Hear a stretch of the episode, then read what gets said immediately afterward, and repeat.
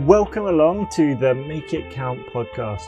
And we have in the past done a couple of big re- book reviews. So I talked about Man's Search for Meaning, Matt talked about Designing Your Life. Go check them out, they're really interesting episodes. We thought today we would look at a different medium, and so we're doing a film review and how that helped us make it count. And so, Matt, what film are we talking about today? Today we're going to be talking about one of our favourite films, Freedom Writers. Yeah, I heard you say our. When did it become your favourite film? Because I know. Oh, a long time really- ago. We've really watched it it quite a a few while. times, and it is very impactful. One of the reasons why is it is based on a true story. Yeah, I mean that that a true story of of something inspiring is Mm. always more powerful to me, and we can still get amazing inspiration from fictional and uh, other types of story, but the true stories, even if they're maybe a little bit embellished for the screen, Yeah. inspire me more. I think so, um, because in a sense it it grounds it more firmly in reality for us. Where fictional stories, as you said, they can be very inspiring and can be very moving, but there is also that there's always that abstraction. It's a different world. It's different people, different species, even you know. So You Yeah. have to work a little bit harder. This film came out in 2007, so I think we don't even have to give a spoiler. Like, No, like, if you haven't yeah. watched it by now, it's your own fault. Uh, Yeah. But if you don't want spoilers and you want to engage in the film, go and watch it yeah, pause us. You able to do that? and then come back and listen to us and go see whether you think what we have to say is of any relevance to the film whatsoever. Yeah.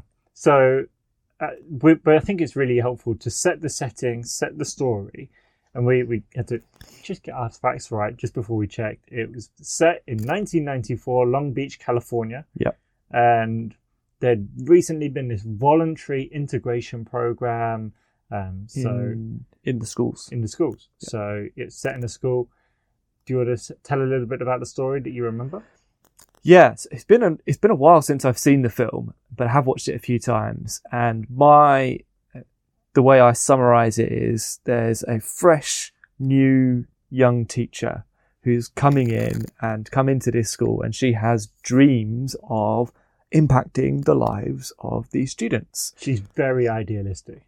Yeah, inc- incredibly idealistic. The school, I think I understand, uh, was a extremely well performing school for predominantly white people, white children, and then this integration program was brought in, and then they were welcoming um, children from all sorts of the different ethnicities, the, the minorities, and that was then causing uh, lots of you could say challenges and maybe even strife within that school. So she was coming in, I think her first teaching gig, and she was like, I'm going to do, you know, I'm going to impact these kids. And predominantly the kids that were not from white backgrounds were from more, um, what you could say, economically, uh, well, yeah, just poorer, poorer backgrounds and less inclined to take their studies seriously.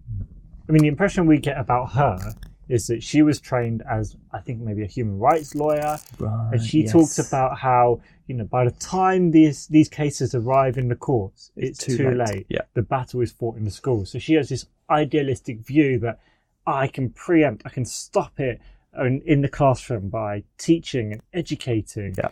And all of the teachers that she's interviewed with, that she talks with, are a bit like sideways looks. She's gonna struggle. You know, she turns up first day wearing this pearl necklace that her dad gave her, and they're like, I wouldn't wear them. Probably gonna get stolen. Yeah. That sort of idea, you know. and you get this the view from the classroom the kids are just totally not interested and they've been there they've seen it done it and they're thinking she's not going to last a week you Yeah. know, she's not going to last two weeks There's that moment in the in the first day in front of this new class, and they they almost do this moment where you can hear the thoughts of some of the students. Yeah. that's exactly it. One of the students goes, "I give her a week." maybe two, you know, and then she's gone. and they what they've experienced is these adults come in they think they know what they're doing they think they can change us but they don't really know us Mm. they don't take the time and when it's more difficult than they think it's going to be they leave. And we're stuck in the same situation And so all of the other teachers are like, hey, you know, if you stick around, you know, in two or three years' time, you might get one of the better classes. yeah And, you know, what's going to happen is after about a term, your kids are just going to stop showing up. You know, some of them have to get three buses to get to school, and they're just not going to do that. yeah Their lives are a mess. Uh, we, we get the impression that at that point, there were lots of riots and like quite a lot of gang warfare in the area um, between different, I don't know, races, as it were, like well yeah well different gangs different Yeah. gangs yeah. and that's that's like quite a but that's quite a racial racially charged moment Yes. like the african americans latinos like um, the the whites and things like that so that that's the impression we're given through the film and so a lot of the kids are just going what happens in the classroom it doesn't help me stay alive on the streets yeah so into that setting, you've got this naive, like quite maybe sheltered teacher coming in. Everyone's like, "You got a week." It looks yeah, it looks like it's a train wreck in the making. Mm. But she when she realizes this is the challenge facing her, she doesn't cower, she rises to it. Mm. And I think maybe that's one of the things we're talking. This is the Make It Count podcast, and I haven't really thought about what the structure of this looks like. But we're telling the story and drawing out lessons as we like. And there was a a stubbornness and a perseverance that came through Yeah. because she stuck at it. She didn't leave. That was her first win. She Yeah. basically was like, even though it's hard, I'm not going anywhere. Yeah. And everyone said she should. Her dad, who was like her inspiration, was like, look, you're better than this school. You can do better. The teachers who are in uh, authority and leadership over her were deliberately like difficult. And the students didn't want to be there and didn't care. But she was so sure that she was in the right place and that she Mm. could make a difference. So she was stubbornly refused to leave. And it reminded me of a quote I came across recently by Tony Dungy. He's like, stubbornness is only a Virtue. oh, stubbornness is a virtue when you're right. And we often Mm. think of stubbornness as like a oh, you're being bullheaded, you're you're wrong, you're being stubbornly like digging your feet in. But actually, it can be a virtue when you're right. Yeah. But it does put the And in this emphasis on us- situation, of course, her being in the right was I'm fighting for these kids. even if they're not ready to fight for themselves. Yeah. Um, So that's something I love about this because that's a lesson for all of us to make it count. That like, and it it pre re, but it requires us to be very intentional about checking whether we are right. hmm. And What our but motives actually, are. there are right times to be stubborn, to dig your heels in, and to, like you said, fight for someone else. It's not stubborn. She wasn't fighting for herself. Yeah. She was fighting on behalf of these, and there was a righteousness to that. And I suppose that's probably where the students, their closed off attitude to begin with was because they were like, look, these teachers, they don't care about us. They're just doing a job and they're just waiting for us to move on through the conveyor belt machine, you know. Uh, but she was different and she really did care. And as we've said, the stubbornness, that grit was, oh, I'm going to learn how to start to impact these kids Mm. in a way that they will then be receptive. And so to move the story forward, I remember this moment quite clearly. She goes to get some books for her children to read, and the librarian or the head of English basically says, Oh no, you can't give these books to them. They'll deface them, they'll wreck them, they'll, They'll destroy, destroy them. So we they can't sit trust on them. So a they shelf sit in a unused on cupboard. the shelf. And they're like, Oh, we can give them these kids ones that are already ripped and destroyed and defaced. And she's like, Well, they res- they treat them like that because they know we don't trust them with this. And what I, if any teachers listening to that would go, "Oh, that's annoying," but you just deal with it. But what she did was she went and got another job, a part-time job, in the weekends. I think it was in a hotel place, so that she could buy books, new books for the children Yeah. and so the next time rolls around, and they each get this like bag of like three or four books and a notebook that are brand new. And you have this moment in the classroom where they're like, "These are new books." Like all the kids are like, "What's going on here? Like these are new. Nobody's ever given us anything new, Knew. before. That's crazy. Yeah. And one of the things that's interesting about all of this is because that it took sacrifice on her part. She it was she was taking out an extra job. I think she ended up taking out another job as well, at least in the film. Um, and it was causing strains in her marriage. Mm. Um, she cared so much about this that she was willing to take give give of her time and make sacrifices for this.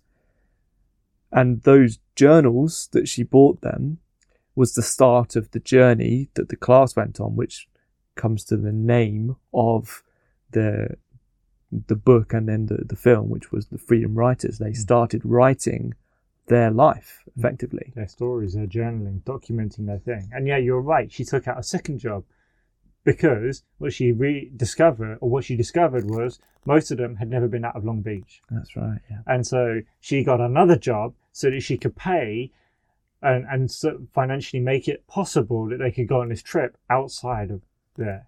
Yeah. And, you know, they went to these museums and I think it was a Holocaust museum, wasn't it? Yeah. And yeah, just this impact of challenging moments through the classroom. You see these moments where Yeah. she doesn't give up. And I think that's the amazing thing is, yeah, she took on two extra jobs so that she could help these kids get to a place where slowly they start believing that they can. And it Yeah. was like unorthodox. So all the other teachers are like, what are you doing? You can't do this. And she's like, well, I can. And this is how I'm going to do it. I'm going to make sure they get over that line. So it's this stubbornness, this belief in, in them and, and giving them the tools to do it and finding out the way that she can connect with them. And one of the things she was like, hey, we're going to read this book because it's a more relatable for you rather than this classic book that you can't figure out. Yeah, that has very little direct relevance to your Mm. experience. And so we talked earlier about, or you know, the tensions, the racial tensions in the area, Mm. and they carried through into the classroom. You have all these different tensions, this little cliques within it, but not just cliques. There's like headbutting, the uh, closeness to violence all the time. Yeah. And there's this moment where she puts this white line down the middle of the classroom. You got two pe- two lines of people standing either side, and she says, you know, who's got the, you know, you get to stand on the line if it's a yes for you and stay where you are if it's a no. So it starts off with some big things, you know, who's got a Tupac album? Everyone like goes and Everyone stands, Stands takes a step forward, and- and, yeah, go back and some easy ones. Everyone's like, oh yeah, of course. And who knows this and who knows that? And then, you know, builds and it's a bit more tension. And then it's like, who has a, a friend or family member that's been killed in gang violence? And everyone goes and stands on this line and they look at each other and go, oh, we've all lost. Yeah. And there was this like, and it's a, the film moment. I don't know how this necessarily played out in the actual classroom, but for me, it was this really powerful moment where they're like, "Oh yeah, nobody really knows why this started, but we've all lost, and there's a shared loss of that, and you Mm. know, two, three, four people, you know, and people were staying there, and it's just like, just say out their names now, Mm. and and these these these tangible moments where that classroom um, went from being enemies to being a community. yeah. It went from disparate, disparate groups to we are this class. yeah, and it was I can't remember the name of the class. Class something something twenty eight something forty two. It was a number. Yeah. I can't remember the number. Yeah, I should have done that. Anyway, if you've watched it, let us know.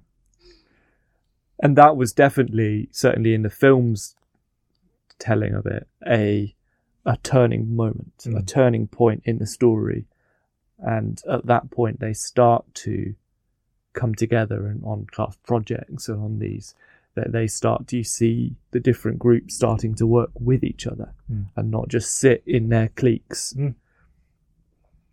powerful And so she just, and I I think this is one of the things that I love about it that we can get from it. And there's so many more little anecdotes and the trips that they went on, but she really believed in the children that she was teaching months, maybe years before they started believing in themselves. Yeah. But she didn't just believe in it as an un- impossible expectation Mm. you know there was a, there was still a high expectation as well as a belief, and that's sort of some of the stuff that Tim Elmore talks about. It's not just have this high expectation and a punish if you don't hit it. It's an expectation along with belief. Yeah. We we see that through the film very clearly that it's like you can do this.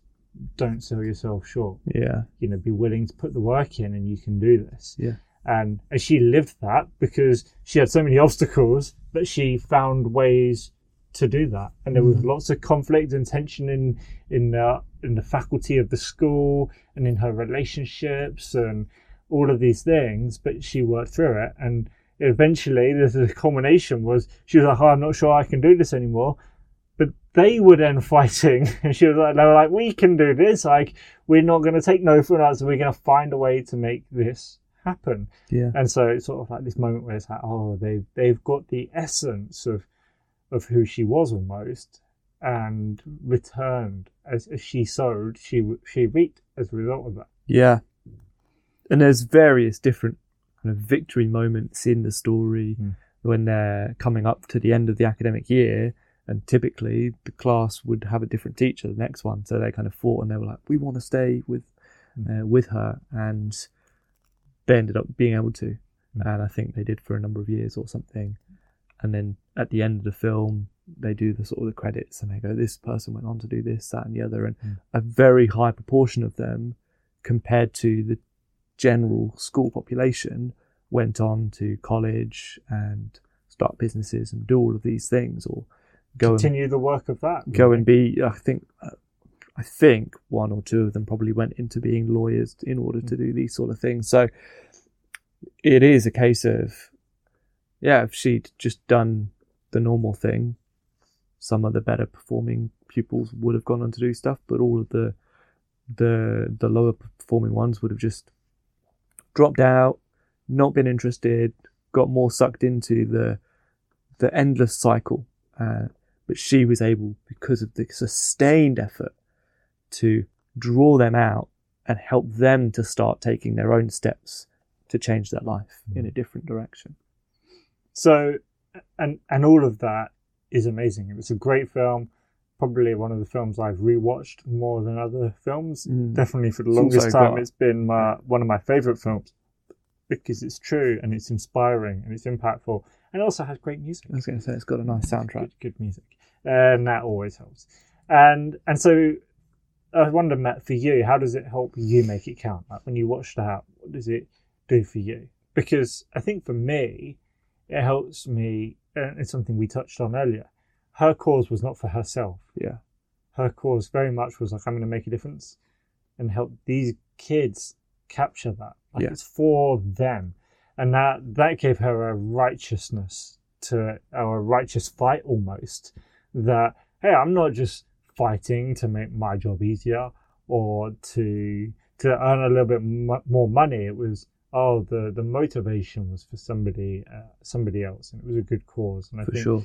but that that's worth doing the sacrifice for, being stubborn for, making sure you're right for, even if those people don't believe in themselves. Yeah.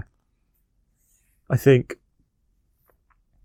it for me it does two things. It's the remembering, yeah, have that perseverance in the face of troubles. It can be very, very easy to just when something's beating you down, whatever it happens to be, you just be like, oh, I've tried to- this many times.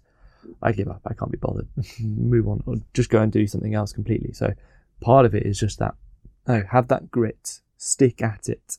Uh, but the other side of it is, what am I doing to contribute to someone else's journey, to someone else's growth, to help them uh, to to change their life? Much of what we see in much of what you see in the, the the narratives of you know growth and personal development and business development a lot of it is is some good stuff. One of the things i see so often which i partially agree with but i also partially disagree with precisely because of this is that idea of you know the people that you surround yourself you become like. So surround yourself with high performing people or the people that you want to become like. Yes. But what they also then say is they take it another step and they say, and cut out everyone that isn't helping you in any way. And you're going, that is extremely self focused. Mm. That is extremely self serving to just surround yourself with people that are drawing you up.